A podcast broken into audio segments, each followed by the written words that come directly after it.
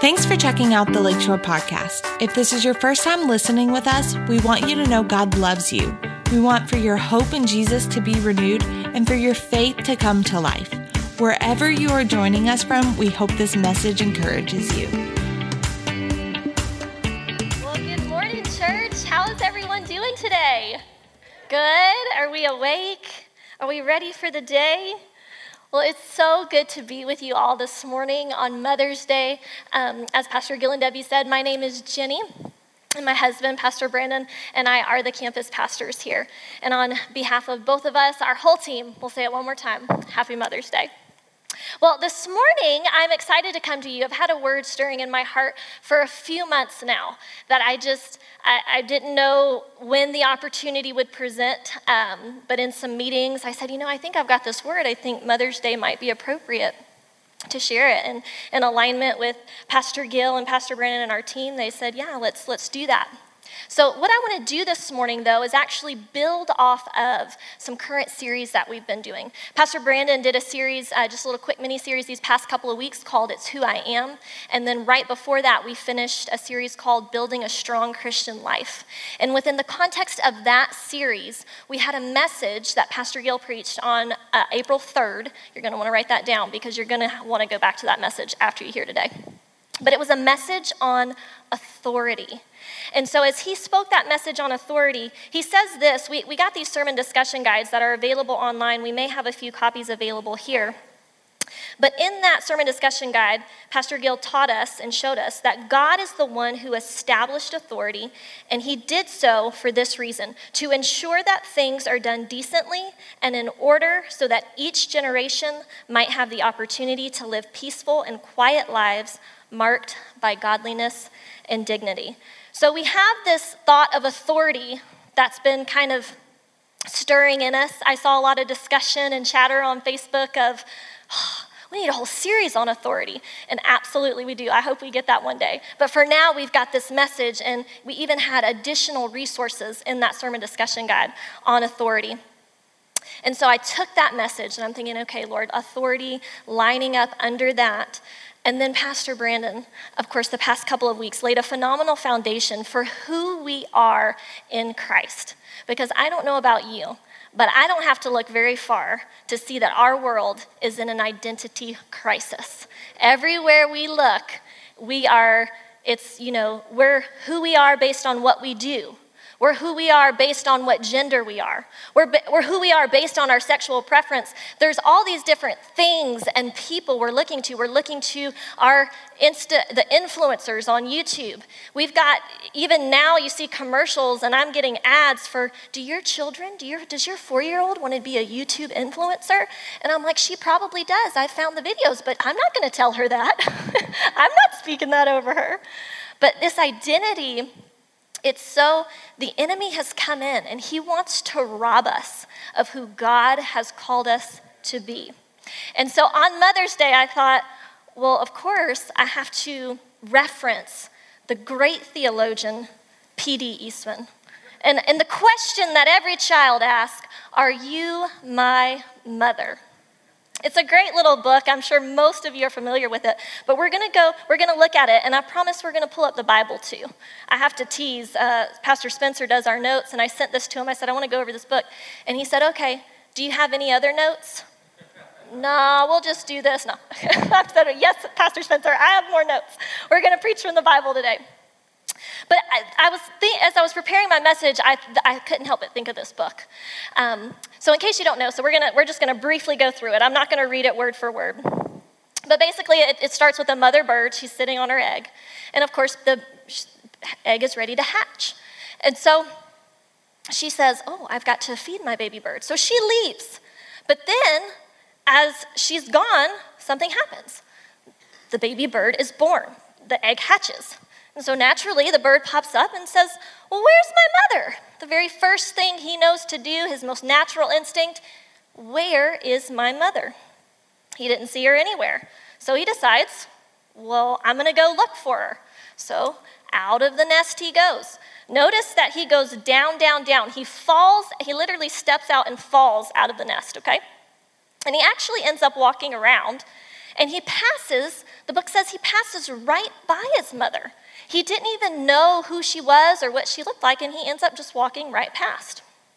Well, then he comes across and he gets to a kitten. And he says, Are you my mother? And this kitten looks at him like, You're crazy, bird. She doesn't even say anything, she just looks at him. And he kind of gets the hint. Okay, I guess this isn't it.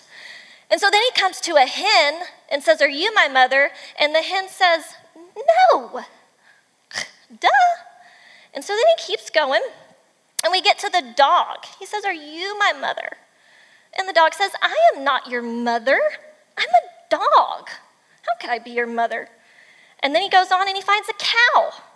Are you my mother?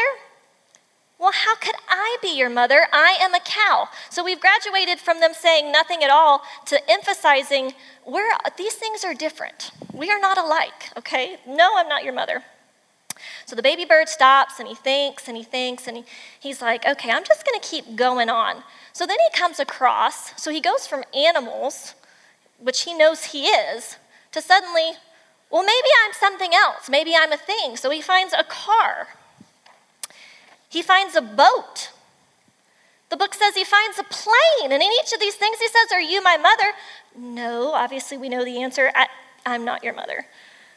But then he lands on and he finds this big thing, and he is so excited when he finds this big thing because he knows he has been on this long mission, this long journey, and you are my mother. And if you've read the book, this is the fun part as a mom where you get to go, snort, because it makes this loud noise. And he goes, Oh my goodness, this is not my mom. And I just, where am I? I just want to go home. But then you watch as this snort lifts up that baby bird and he's, uh, he's freaking out. I don't know what to do. I just want to go home. And the snort puts that baby bird back up in his nest. And now he's resting peacefully in that nest. And of course, here comes mom. And mom says, Do you know who I am? And Baby Bird says, Yes, I know who you are. You are a bird, and you are my mother. And so I read that story today because there's so many great things that we can pull from it. First of all, to be reminded that though the mother went to go get food for her young baby, she was never gone. She was always there. And that's God. God is always, doesn't matter where we are or what we do, He's never left us. The Bible tells us He's never forsaken us, He's always with us. And then, of course, the baby bird falls out of the nest, and I'm like, duh, the fall, right? From the beginning, we fell and things changed. But it did. We, the fall happened. And so we went from Adam and his wife in the garden to sin entering the world, and they were disconnected. They had fallen. And suddenly, this hunt for our identity begins. It's where the hunt began to ensue, specifically for women, but also for men. It wasn't limited to women.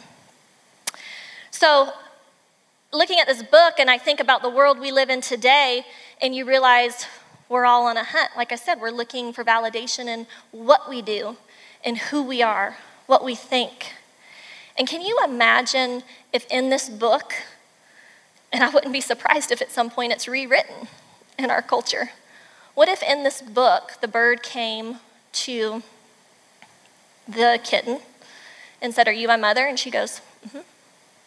And then he goes to the hen and says, Are you my mother? Well, of course I am. I'm a hen, but I'm your mother. And just you go along, along, that would be ridiculous. We're like, That's not his mother. But the world we live in, we can be whoever we want to be. We can do whatever we want to do. That's what we hear. We've had this, this small deception that has grown into now what we see, and people, it's like, what, what is going on? The Bible says that we have eyes to see. Let him, he who has eyes to see, see.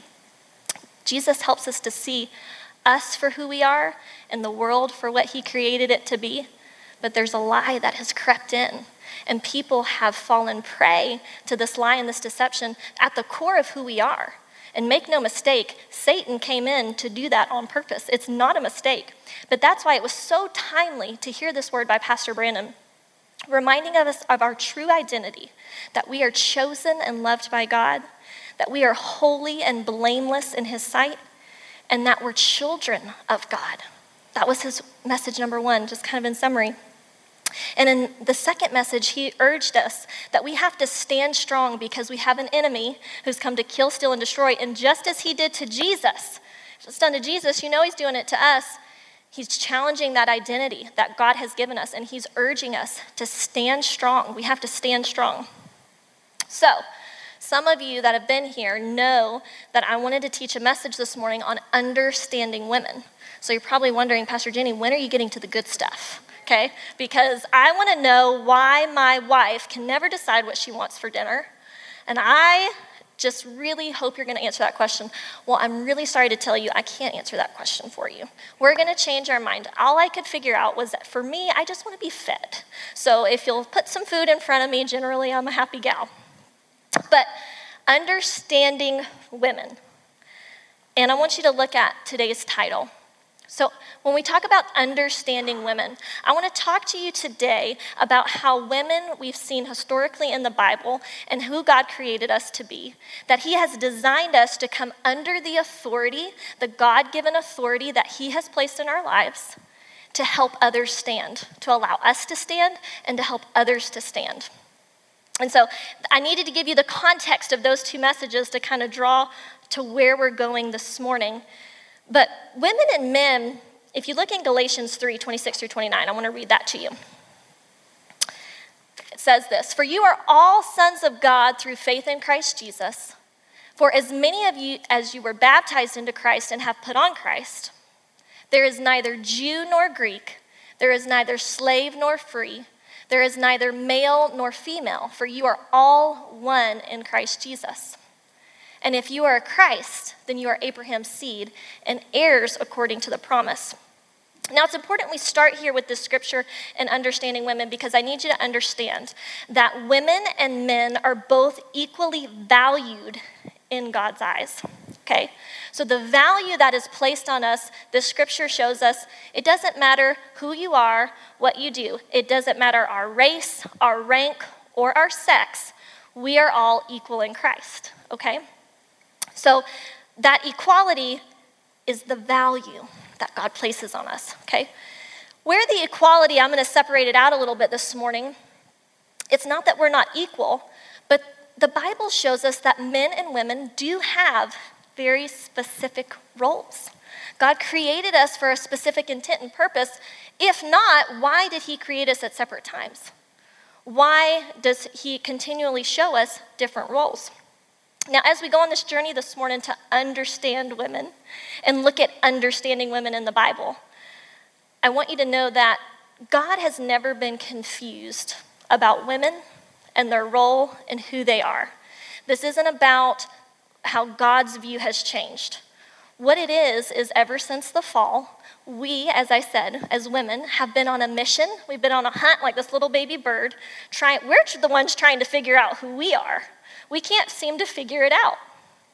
And so, but it's natural because there was this, when we fell, there was this separation. And I want to I want to look at that. So just like the, with a book, you got to start at the beginning. In order to understand women, you got to start at the beginning. So we're going to look at the beginning in Genesis. I want you to turn to Genesis chapter 2. Uh, we're going to start in verse 18. While you find that spot in your Bible, uh, let me pray for us as we prepare to hear God's word this morning. Well, Lord, we love you so much. We thank you for your great love for us. Thank you for your love for each individual in this room, for every mother. Lord, Holy Spirit, we just ask you to help us right now. You are our helper.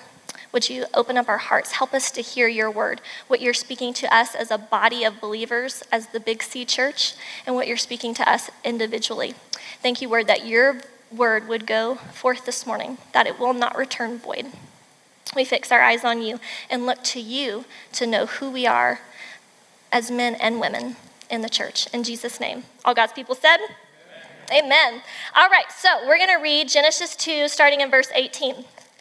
It says, And the Lord God said, so of course, in case you're not familiar, God's been creating the heavens and the earth, okay? So we're, we're in creation. And he picks up, he's already made Adam, and he's also already made all of the animals. And so this is where we pick up. The Lord God said, It is not good that man should be alone. I will make him a helper comparable to him. So out of the ground, the Lord God formed every beast of the field and every bird of the air and brought them to Adam to see what he would call them. And whatever Adam called each living creature, that was its name. So Adam gave names to all cattle, to the birds of the air, and to every beast of the field. But for Adam, there was not found a helper comparable to him. So I kind of think of this baby bird who's looking at these different things and like, you're not my mother. And Adam had to feel the same way, right? Like he's naming all these things, he's having a good time, but he's noticing a trend here like, these things aren't coming alone. They're, a lot of them are in pairs, and he's, he's naming them, and all the while he's looking for his own helper. Who's going to be my mate? Who's going to be my helper?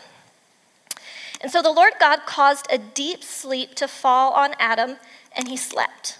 And he took one of his ribs and he closed up the flesh in its place.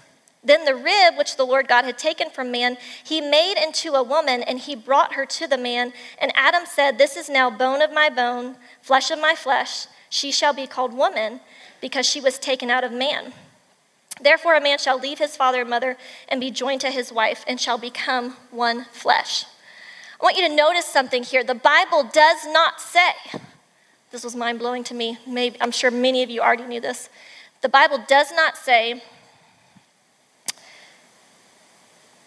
This is now bone of my bone. He made him into woman, and Adam called her Eve. Adam did not call her Eve before the fall. She was named woman so some translations actually say, they don't actually even reference a rib coming out of Adam. They say that God created woman from his side. God designed women from the beginning to be a helper, to come from the side, to, to partner along, to come alongside man. One anonymous person writes, She was not made out of his head to surpass him, nor from his feet to be trampled on, but from his side to be equal to him and near his heart, to be dear to him. You see, before the fall, man and woman were one. They were actually referred to as Adam. It was man and it was woman. There was no Eve. And if you're unsure of this, Genesis 3:20 is where we first see Adam call her Eve because she's the mother of all things. It wasn't until the separate identity for her wasn't even created until she experienced a separation from her husband and from the authority that God had set up. So let's look at Genesis 3:16. So Adam and Eve, we know, they do the wrong thing. Sin enters the world, and God comes to them. He talks to Adam and he talks well, he talks to the woman, to the man and to the woman. And to the woman he said, "I will greatly multiply your sorrow and your and your conception. In pain you shall bring forth children. Your desire shall be for your husband, and he shall rule over you. So, right away, we see some impacts from sin and from the fall, falling out of that nest. How did that impact us as women? Well, number one, women have now, because we were designed to be co partners with our spouses, co partners with men. But we've fallen. Things have gotten, as Pastor Spencer said, with, you know, we can distort God's goodness. Well, now we've distorted our view of ourselves. And so we think we are designed to rule over men. With that separation of authority came a sinful desire to rule over men. God never intended us, and it wasn't about being in charge. But again, now we're just confused. We're missing the original design to co labor, to be partners. And I know this is specifically talking to men and women, married couples, but I think it applies to our, our world, right? Like we're designed to come together. God created us to be, to complement man. So, first, the first thing that we get confused on is we think we're to rule over men, that we're the ones to be in charge. Number two, we look to men for value and affirmation instead of God. Your desires shall be for your husband. So it's a twofold thing. It's one, you're going to want to be over him, but also there's this other part of us that instead of looking to God for who we are, knowing that we're blameless and we're loved and we're chosen by him, we're looking to a man for affirmation, whether that's our husband, whether that's our dad, whether that's just men around us. We're finding who we are in our validation. We find women, it's a natural inclination since the fall to do that. And to address the last part, that it says, He shall rule over you. Okay, great. So, Pastor Judy, you're saying men are supposed to be in charge, and that's what the Bible says. Well, let's look at what that really means. The Spirit filled Life Bible says this He shall rule over you asserts the divine assignment of the husband's servant leader role. There is no evidence that this was ever intended as a diminishing of the woman's person or giftedness, but rather as a redemptive role assigned to the husband toward the wife as a mean towards reinstating the original partnership. So God's just saying, listen, this is going to happen so that we can pull this back together. That song we just sang, I lay my whole life down. I lift my hands up, I lay my whole life down. That's what God's asking men to do. He's asking them to lay down their lives just as Christ laid his life down for the church. Men are to lay their life down for their wives. So when we look at women, the first thing I want you to grab out of Genesis is that God created women to come alongside and lift others up. So while originally this, this assignment of being a helper, coming alongside, was given to Eve to come alongside Adam as a helper and a companion, it extends much further than that, right? Because we see women, we look around, and you notice, you see right away, there is a difference, there's a distinct difference we see with our natural eyes between men and women. And it's a beautiful thing that God has created to draw forth and bring forth. Let me give you an example. Um, so when we look in the text, again, helper. So you think helper, nurturer. I think I've got four children seven, five, three, and seven months. And I do a lot of helping around my house. There's a lot of helping, and Pastor Brandon uh, is awesome. He's a phenomenal dad. He took care of all the helping this morning. But women just naturally, in most cases, not that men don't nurture, but women are just more nurturing. We just like to come alongside. But again, you look, and God needed a helper for Adam. He needed someone to come alongside, to nurture, to partner with him. And you look at Adam, and what was Adam's first assignment? It was to name and identify the animals. And I think that same is true for men today. Men, you need to be ready to name and identify and call out who your wives are, who the women are, who your children are. You should be speaking and declaring. And so there's this, but kind of in our real world too, this happens with like everyday practical things. So um, when I was younger, this isn't even my story, it's my dad and my sister's story, but I'm going to tell it. So, my sister was probably about eight years old, and it had been raining outside, and she wanted to ride her bicycle down the street to the neighbor's house. And my dad said, No, you're not to ride your bicycle. It's raining, it was slippery. Well, in this case, she did not submit to his authority as the father of the household, and she decided to ride her bicycle down the street. Well, it's about 30 minutes later, she comes in, and her arm's all mangled, and she's missing a tooth, and he's like, Dad, I rode my bike. He's laying in his chair. He looks up from his, and he says, You're going to sit on that couch. You broke your arm, you broke your tooth. I'm going to finish my nap, and we'll, then we'll go to the hospital. And he lay back down. Okay? So there's the dad. He identified the problem, he identified what happened, what she did wrong.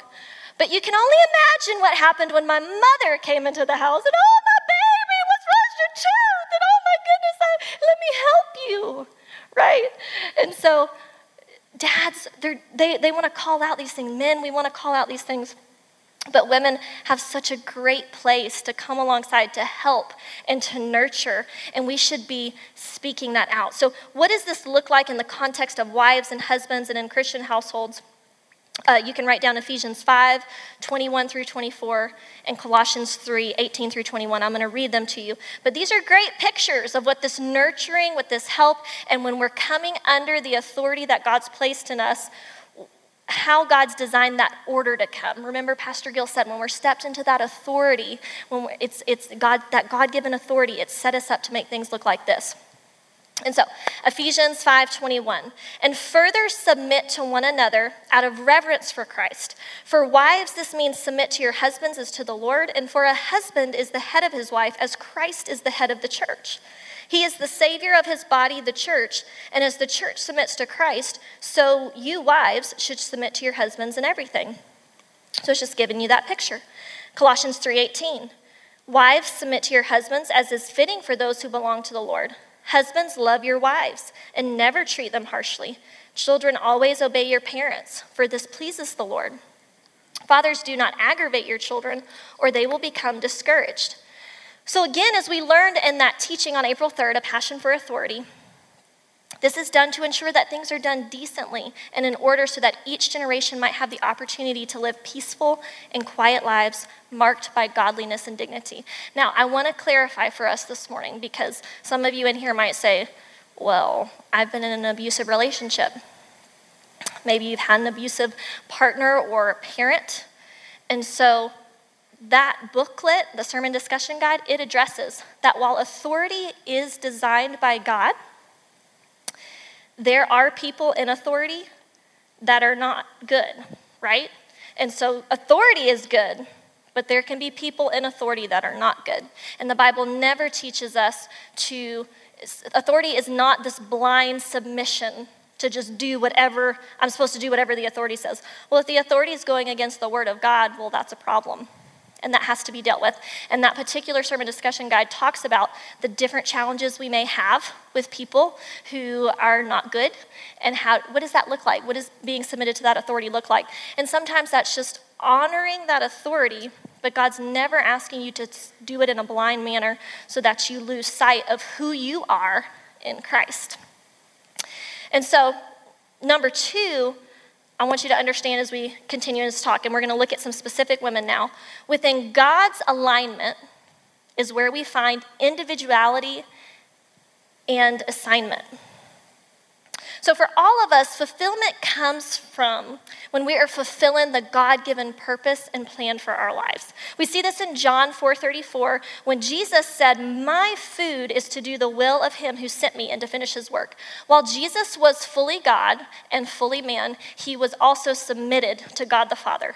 He only did, in line with authority, he only did what God instructed him to do. And so, when we're in alignment, we find that individually. When we're in alignment with who God has called us to be, we can do what He's called us to do. And so I have a few women this morning. We're not going to read through all the text because that would take many, many days. Um, but we're going to reference it. We're going to look at women who came under the authority that God had placed, the God given authority that God had placed in their lives to help others to stand. Okay? So the first woman we have to look at is, of course, Esther. If you're not familiar with Esther, she was an orphan. She was adopted by her uncle. She was a Jew. And so um, she ended up being invited into the king's court in Persia. Um, and she became the king's wife. But during this process, there was a really bad man named Haman, and he wanted to kill all of the Jews. So that means Esther and her entire nation. And so the king did not want to kill the Jews. Let me clarify. The king wanted people to just to worship him. But he had this guy Haman come under him, and Haman really liked getting affirmation. Haman really liked people really worshiping him. And so he saw, ugh, these Jews, they're worshiping this thing called God. You need to get rid of them. So he goes to the king, and the king's like, okay, cool. Issues a decree. Well, Esther, so let's back up. Let's see what Esther did. So remember, Esther's an orphan who was adopted by her uncle. Her uncle was named Mordecai. And so her uncle helped to set up the process of her becoming a king's wife. But he told her this very important, Esther, and Esther's not her original name, by the way. He said, You cannot tell them you're a Jew. Because if you do that, then you won't be able to go through this process. But I know Mordecai had a word from the Lord that Esther was to walk out. This was part of her assignment that God had put on her life. And so he says, Esther, don't tell him you're a Jew. And so she respects that authority. She aligns herself with him and she does not identify herself as a Jew until the right time. So Esther gets into the king's courts. The king's pleased with her, likes her. And so she goes to um, and she goes under the submission of Hegai. who was actually the eunuch in charge of all the wives, because the king never had one wife in all these on, during these times. There were multiple wives. Esther wasn't the only one. And so if the king, he actually had to call his wife into the into his chambers, into his courtroom. And so wives could not just come and go as they pleased. They couldn't just walk in whenever they wanted. Well, this decree is issued by Haman has the king issue the decree to kill all the Jews, and Mordecai's like Esther you're to have to speak up. You need to do something about this. And she's like, Well, Uncle Mordecai, what do you want me to do? If I walk into his court uninvited, I could die. The only way I can walk in, and if he does his gold scepter and gives me the thing of approval, that's the only way I'll live. So you want me to die? You want to risk my life? And he's kind of like, Yeah, because the rest of us are going to die if you don't. And I know that God's so she says, okay, well, this is what I'm going to do. So, under the authority of Mordecai, she then submits herself fully under the authority of God. The Bible says that she fasted and prayed for three days, seeking God for what to do next, and got the Jew- Jewish people to do that. She said, I need you to do this with me. And so we see that Esther aligned herself under Mordecai, under Hegai, under God, and then what do you think happens? If you've read the story of Esther, it's a great story. Of course, a way is made because once the king makes a decree, he actually couldn't undo that now. So the king says, Well, what I can do is I can say you're allowed to defend yourself. You're allowed to fight off these people. And so she's like, Okay, yeah, do that. So she actually went into the king's court not once, but twice and got, she was waved by, she, she found favor from the king and in the Lord.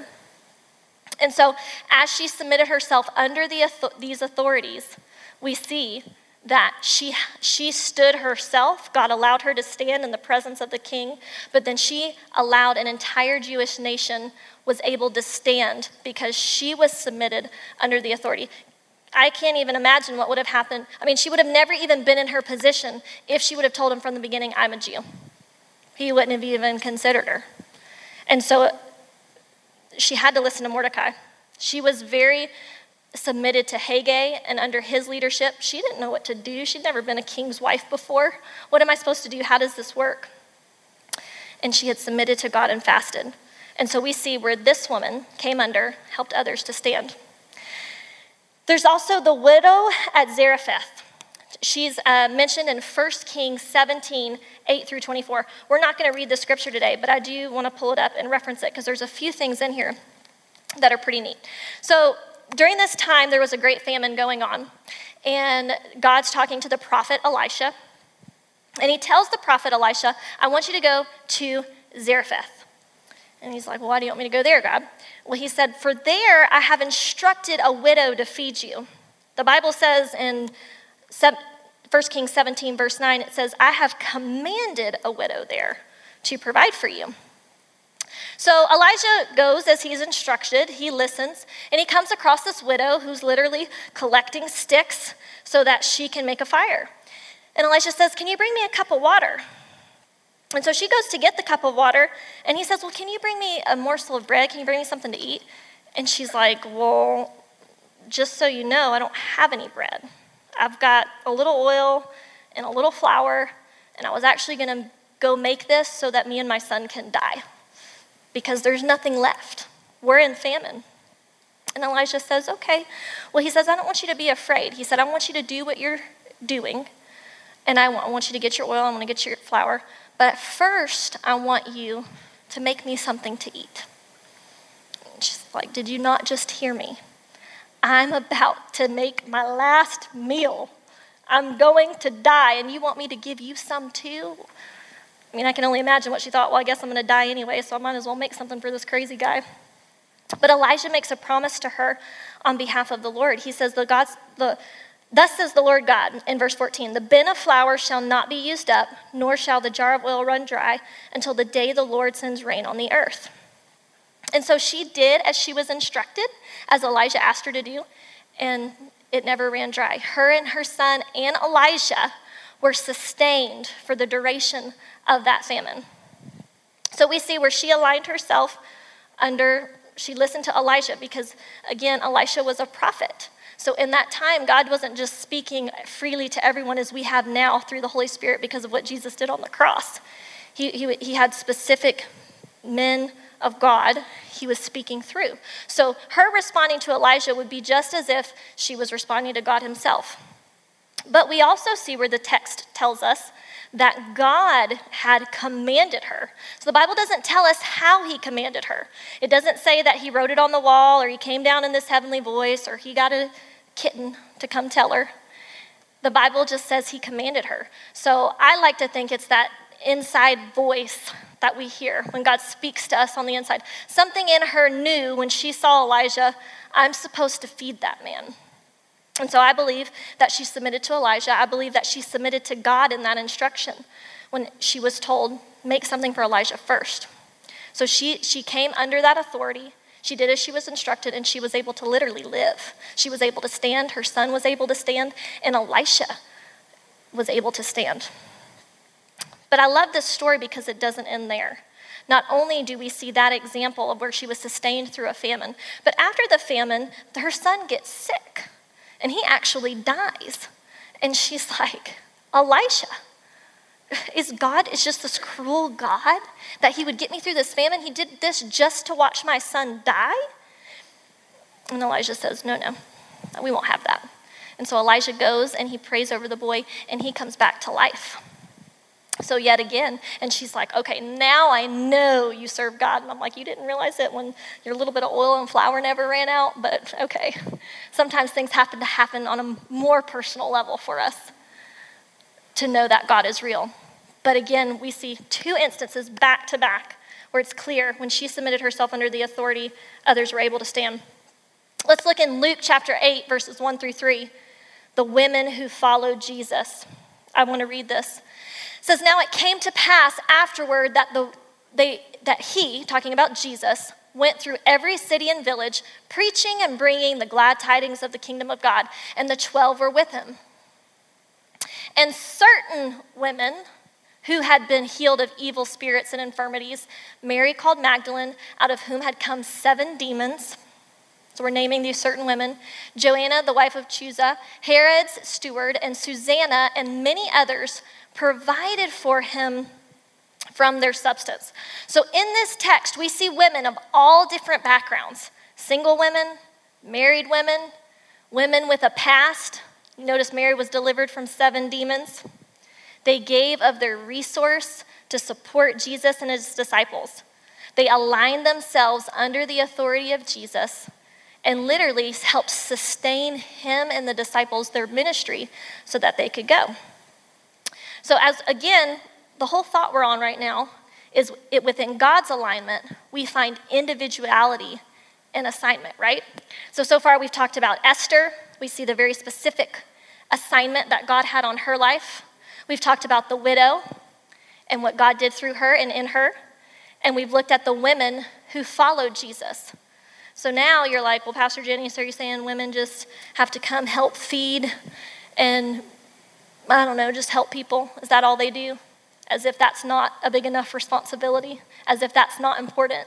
I think that's pretty incredible. But we have one last woman I want to look at who had an assignment from the Lord. And I love this picture because it's such a redemptive picture in the scripture of where we, have, as women, have been brought since Jesus gave his life for us. And that's the woman of Priscilla.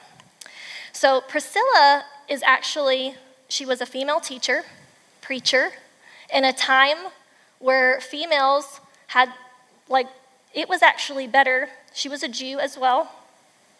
And in Jewish culture, they had been taught almost it would be better to be born a dog than a female. Okay? There was no respect for women in this time, very little, um, especially to be out preaching and teaching and ministering God's word. But we have an example of Priscilla who co labored and co ministered alongside her husband Aquila and alongside Paul. So this would have been after the, the time of Jesus, that Jesus had given his life. And so that's where we come. I'm going to go back to it is Galatians, right? Suddenly, uh, Galatians 3:26. Remember what we started with, the text we started with? For you are all sons of God, sons and daughters of God through faith in Christ Jesus. For as many of you were baptized into Christ have put on Christ. There is neither Jew nor Greek, there is neither slave nor free, there is neither male nor female, for you are all one in Christ Jesus. We're going to leave it right there. Go back to verse 28. Thank you, Mr. Jack.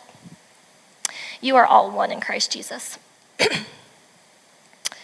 Priscilla came alongside, and just like Eve, woman was designed to be man's helper, to come alongside. We see this beautiful picture. You can read through the New Testament um, where this, there's actually a reference. When Paul first meets, it's, they're referred to as Aquila and Priscilla. The man's name always preceded the woman's name. But something, something life changing happened as Paul was meeting with them on his journey, he was tired, he was broken, and he comes across a couple who is co ministering, and they're encouraging him in some things. And he has this revelation that there is neither Jew nor Greek, there's neither slave nor free, there's neither male or female, for you are all one in Christ Jesus. Again, we're seeing our identity as who women are, who women, who God made women to be. They're just as valuable as men. They're just as valuable to God. But we don't read this text and think, okay, well that the Bible says that, so there's no there's no races, there's no separation of the classes, there's no men or women. No, that would be silly. We look around the room, we can see there are men and women in the room. We know there are Jews and there are Greeks. There are people of different. So the text isn't telling us these things don't exist. It's just saying that these things don't define our value in Christ. And as women, so Priscilla, you look at Priscilla, she of course was submitted under the authority of God. She was submitted under her husband. So, in line with her husband, she was able to still teach and preach during a time where that should have never been allowed to be done. But God, God used her in a mighty way to fulfill what He designed her to do. So, what are all these women, what is understanding these women, these examples, what does that have to do with us today? Why does any of this matter to us? Well, the final thing I want you all to walk away with today is that we all must step into alignment and assignment. God's inviting all of us to do that. So I bring you back to our great theologian, Are You My Mother? In a world that's screaming at both men and women who we should be, what we should be, we need to step into alignment to fulfill our assignment. We need to know who are we? We're children of God, those of us that have professed Jesus as our Savior. Who are we under? Well, we're under authority, God given authority. So that's God. Maybe it's a husband, boss, teacher, coach, pastor. The list goes on. I will encourage you, listen to that message from April 3rd.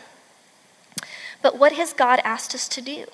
We have to step in. Those are the things God's inviting us to step into. So I want you to know you must step into alignment and assignment. God's inviting you to do that. But I want you to walk away. If you'd walk away with nothing else today, I want you to walk away with this, and that's to be a snort. What did that snort do?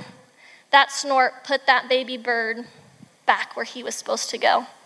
And I want you, women, you should be looking at other women and calling out to them who they are in Christ speaking that identity over them that God and Jesus designed them to be. Don't look to the world. Listen, just because we live in 2022 doesn't mean we are any smarter than they were when Jesus walked this earth, right? We have the scriptures, we have God's word to tell us and remind us who we are in Christ as men and women, who women are, and who they're they designed to be. So be a snort. Call out those things. Men, look at the women in your life. Look at your mothers and your daughters and your sisters, your coworkers, your neighbors, and call out the God given identity that God has given them. In closing, I'm going to invite Pastor Gill to come up to be a snort. He's going to, he's going to declare, as we said, a word over just our mothers, a prayer, a declaration over them. And then as we close, I don't know if Spencer is planning to do this, but this is the song I want him to do. We're going to close with, with that last song we ended on. And as we sing, I lift my hands up, I lay my whole life down. My whole life now is for you. I want you to sing those words in the context of understanding that authority. Like Pastor Spencer said, we're lifting up our hands and recognizing the authority of God in our life. And ultimately, what has God invited all of us to do? Jesus said, It's greater to lay down your life than to be first in line. We have to surrender. We need to lay down. God said, when we lay down our life, that's when you'll gain it. Don't, don't try to get the whole world and lose your soul. So, I'm going to invite Pastor Gil and Debbie up to say that prayer, and then I want to invite you to worship with us. Well, first, let me highlight the fact that Jenny stood on this stage many, many times, but this is the first time she's brought the Word of God on a Sunday morning. I would like for you to join me in appreciating what a strong word that she's brought. Thank you so much. And, and I was thinking about uh, this newly found theological perspective that I have now in the book, Are You My Mother? How the mama bird came back, and the question was, Do you know who I am? Mm-hmm. And when the baby bird said yes, I thought, boy, that, that's the key. Rather than us trying to figure out in all the world philosophies and the world views and all of the, you know, the different experiences we've had, good, bad, and everything in between, is coming back and first recognizing and acknowledging who God is. And as we do that, then the Lord will help us to understand who we are. That's right. The way we were created and who we are individually. So if, if you're here this morning and you're a mom, doesn't matter at what age or stage you're at, uh, we'd like for you to stand. And as Jenny said, I'm going to snort over you. You'd stand up. I know this, not, not all of you really want to do that, but just let, let us just embarrass you in a wonderful way for a few moments. And here's what I want to do I, I want to just take God's point of view and they're going to have some scriptures that'll come up on the screen, and I'm going to prayerfully declare these over you. And uh, those of you that are sitting around uh, these that are standing, you can either put your hand on them if that's appropriate, if you're the husband or one of the family, or you can certainly stretch your hand out towards them and join me in these scriptural declarations. And then once I'm done, uh, then Debbie's going to wrap us up in prayer and speak blessings over you. So, moms, I want to remind you this morning as the scriptures come up from Proverbs chapter 31. yep. Lord, we thank you that these women are clothed in strength and honor this morning. Doesn't matter how they feel, it doesn't matter what the world has told them, doesn't matter what their own emotions and experiences are screaming. Lord, we speak strength and honor over them that clothes them, and Lord, allows them the opportunity to rejoice as the future unfolds in the time to come. Things right now might be challenging, but Lord, there's times of rejoicing that are coming. Lord, I thank you that you'll fill their heart and their spirit up with wisdom this morning so that as they open their mouth that wisdom will begin to flow out and lord that you'll do it in a nurturing way that on her tongue the law of kindness will be there sometimes that they have to say tough things but lord you'll teach them how to do it in a way that builds people up and then undergirds people Lord, I thank you that as she watches over the ways of her household, that you'll keep her away from idleness. You'll keep her away from things that put them in the swirl, that put them in the confusion, that get them stuck in the middle. But Lord, you'll help them to be moving forward as they keep their household, starting with their spouses and their children and whomever else that they're responsible for. Keep them moving forward. We thank you for that. And Lord, we thank you that if it's not happening today, that we hold to the promise that these women will reap where they have sown, and at some point their children will rise up and will call them blessed. Their children will come back and say, Okay, mom, I get it now. I understand the challenges and the pressures and the responsibilities and the exhaustion you were dealing with, and I appreciate it and I love you for it. And Lord, for those that uh, are in this position, Lord, I thank you that their husband will learn to speak up Lord, that you would cause this, those men to declare not just what they see, not just what they would like to see, but Lord, to declare who they are and declare how much that they love and appreciate them for the role that they play and how God moves in and through their lives. We declare this over them and we thank you for it in yes. Jesus' name. Amen. Lord, we love you today. Thank you so much for your presence, that you've been here with us. God, thank you for the word that you spoke to us through Pastor Jenny this morning. Holy Spirit, I pray that you remind us today and every day moving forward of the things that you spoke down into our hearts this morning. Father, I thank you that you will begin to show us who we are in you. Show Yes. us the plan and the purpose that you have for each of us for our lives. And then, Lord, then help us to realign ourselves so that we can be fulfilled and fulfill the calling that you put on our lives. Lord, we love you. We bless you this morning. Lord, I bless these women. Lord, I pray that all of the mothers have a wonderful day today. Lord, would you wrap your arms around them and love them? In a very personal and tangible way. Let them know how precious they are to their families. Let them know, Lord, that they're a gift and you love them and you're so proud of them. Refresh them today. Help them to have a great day today. And we ask this in Jesus' name. Amen. Thanks again for listening. To hear more messages like this one, make sure to subscribe and check out our podcast channel for more messages. If you like what you're hearing, share it with your friends. For more content from Lakeshore and information on services, check us out at lakeshorecf.com.